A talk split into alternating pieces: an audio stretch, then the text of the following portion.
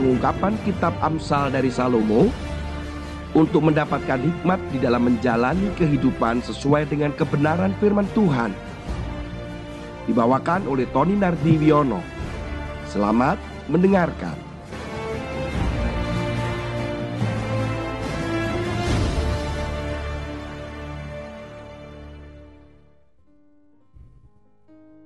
Shalom Bapak Ibu sekalian, kita sekarang masuk di dalam renungan firman Tuhan.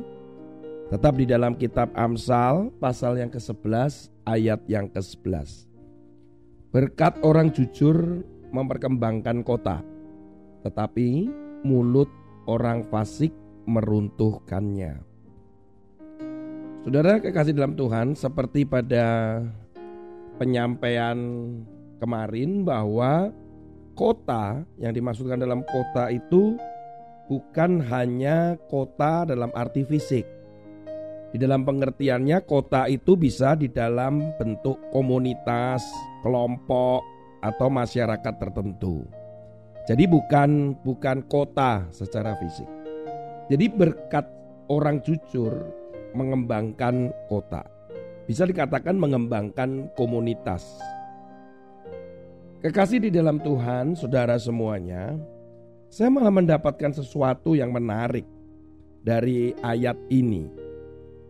Saudara kalau masih ingat tentang quote atau pernyataan dari Presiden Amerika yaitu JF Kennedy.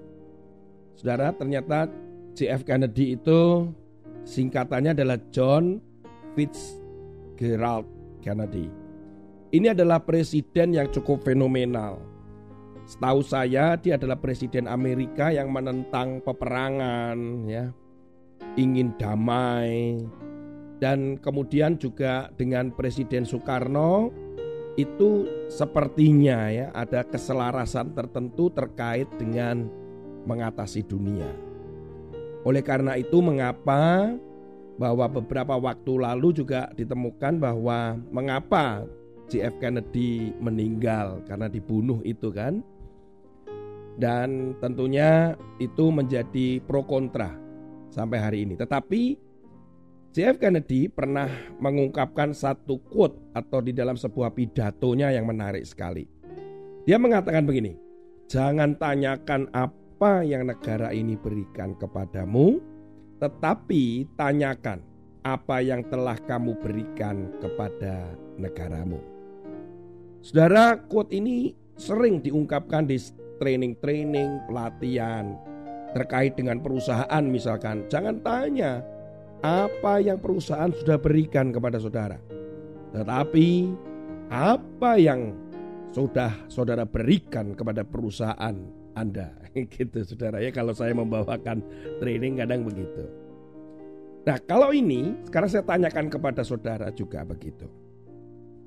Apa yang sudah kita berikan buat kerajaannya? Berapa sering kita mengeluh, mengeluh gereja, mengeluh tentang fasilitas, mengeluh apa pun yang saudara dan saya sedang alami di gereja, di komunitas, sehingga kita menuntut adanya perubahan ini, perubahan itu. Saudara kayak kasih di dalam Tuhan, Bukankah kita sebenarnya ada itu untuk melakukan perubahan? Untuk melakukan sebuah dampak. Yang sering kali kita menuntut itu perlu fasilitas. Ada begitu banyak orang menunggu sesuatu dia mendapatkan dan kemudian dia bisa melakukan sesuatu. Tidak harus demikian. Tetapi kita juga bisa melakukan lebih dulu. Ketika saya masih pelayanan di sebuah gereja, Gerejanya memang besar ya saudara. Tentunya fasilitasnya juga banyak. Tetapi karena pelayanan yang saya geluti, ladang yang saya dalamin adalah pelayanan anak, sehingga muncullah yang sebenarnya kekurangan fasilitas dan kurang diperhatikan. Saya ingat ketika ngajar sekolah minggu, kurang ini, kurang itu, alat musiknya seadanya, kemudian tidak ada ini, tidak ada itu. Kadang AC-nya juga terlalu kecil kapasitasnya dibandingkan anak yang hadir saat itu. pinjam ini tidak boleh, pinjam ini nggak boleh. Selalu sepertinya dianggap alah anak kecil itu bisa apa dan ngapain begitu. Dulu saya sering kali itu jengkel sekali karena itu dianggap bahwa kami ini pelayanan yang sebelah mata. Memang faktanya memang banyak demikian. Ketika saya pelayanan di sebuah gereja dari cabang itu, saya mengajar sekolah minggu di tempat jemuran, jemur pakaian itu saudara. Kemudian sementara yang di umum itu yang dewasa itu penuh AC, alat musik lengkap, sementara anak-anak itu cuman di pinggir gedung yang itu ada jemuran. Sementara jemurannya juga masih ada gitu kan. Kadang juga ada kami pernah juga melayani di bawah pohon di sebuah lapangan. Di pinggir jalan di trotoar ruko di mana setiap kali ada motor lewat harus berhenti dulu untuk menyampaikan firman karena bisingnya suara motor. Juga pernah juga KKR atau ngajar sekolah minggu di belakangnya rel kereta api.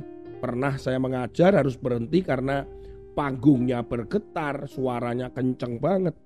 Saya seperti melihat bahwa tidak ada fasilitas yang disamakan dengan orang dewasa. Saya dulu mengeluh, mengeluh, mengeluh, mengeluh begitu. Jadinya pelayanan ini nggak jadi maksimal. Saudara, berapa juga sering jemaat datang kita sebagai jemaat datang, oh gereja ini kok AC-nya begini, lantainya kotor, kok nggak ada ini, musiknya jelek, suaranya ngempreng. Wah macam-macam lah saudara, sering kali. Terus katanya itu tidak membuat hadirat Tuhan datang. Khotbahnya jadi nggak jelas, wah macam-macam saudara.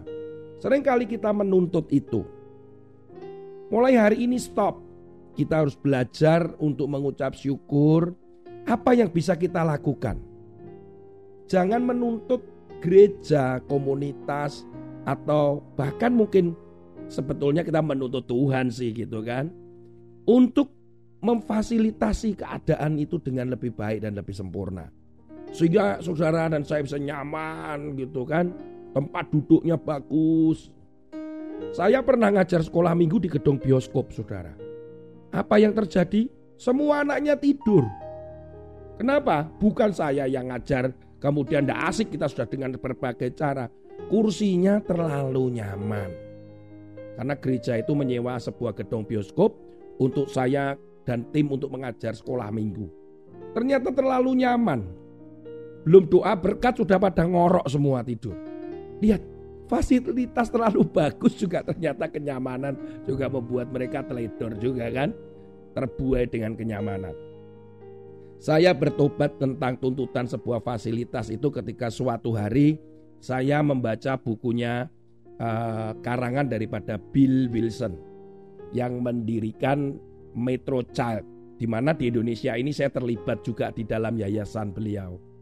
Nah, saat buku itu saya baca saya nangis sekali. Saya sejak itu saya tidak mau menuntut lagi gereja untuk memberikan fasilitas. Ya sudah, kita harus bisa, kita harus melakukan, kita berikan yang terbaik, kita harus berikan ini. Dan kita melihat bahwa ini adalah untuk Tuhan dan kita berikan yang terbaik untuk Tuhan. Mau dihargai atau tidak, gak ada masalah. Yang penting kita harus berikan sesuatu. Apa yang ada pada saya, apa yang ada pada saudara, itu yang harus kita berikan yang terbaik untuk Tuhan. Di gereja, di komunitas, di mana saja kita mau berikan yang terbaik. Saat itu buku itu uh, menceritakan bagaimana Bill Wilson juga sempat mengeluh ketika dia dipinjamin sebuah gereja tua di mana anak-anak bisa beribadah di situ. AC-nya nggak ada, pemanas ruangan tidak ada, pipa air bocor, kemudian kursinya reot dan sebagainya. Dia mengeluh, mengeluh, mengeluh. Suatu hari Tuhan bicara kepada dia. Saat itu dia mulai berhenti untuk mengeluh. Nah itu menginspirasi saya juga sudah hal yang hampir sama terjadilah di Indonesia, di gereja mungkin. Karena saya juga pelayanan di anak-anak kan, itu lebih banyak sering mengalami itu. Saudara kekasih di dalam Tuhan, mari kita lakukan sesuatu apa yang kita punya dan apa yang kita bisa Tuhan memampukan saudara, Tuhan memberikan kepada saudara apa yang saudara bisa lakukan. Untuk gereja, jangan mengeluh ketika gereja tidak ada misal nggak ada, ini kok nggak ada bunganya ya bawa bunga lah. Uh ini kok pulang kok nggak ada konsumsinya. Saudara berarti yang disadarkan itu yang saudara harus bawa konsumsi misalkan. Loh ini kok apa ya eh, tempatnya kok kotor. Ya saudara datang lebih awal nyapu gereja lah. Saudara ada begitu banyak yang sebenarnya kita disadarkan untuk kita melakukan sesuatu buat kerajaan Allah. Mari berhenti kita mengeluh dan menuntut gereja memfasilitasi kenyamanan saudara. Saudara nyaman tidak nyaman itu bukan berbicara atau tidak menentukan kehadiran Tuhan ada atau tidak di dalam gereja. Yang penting sikap hati.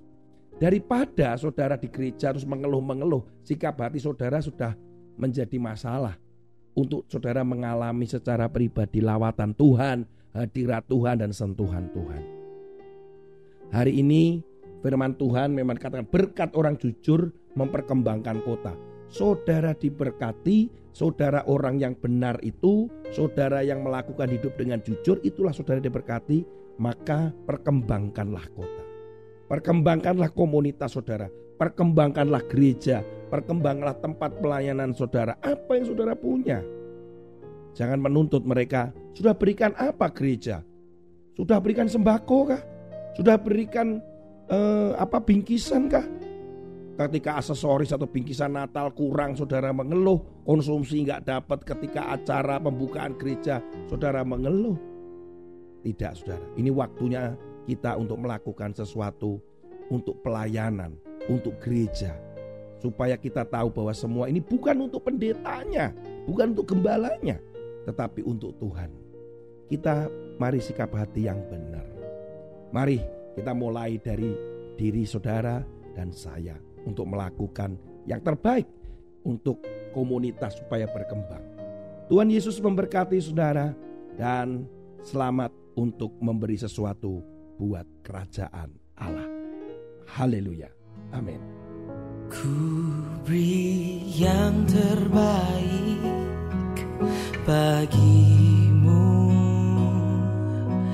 Ku relakan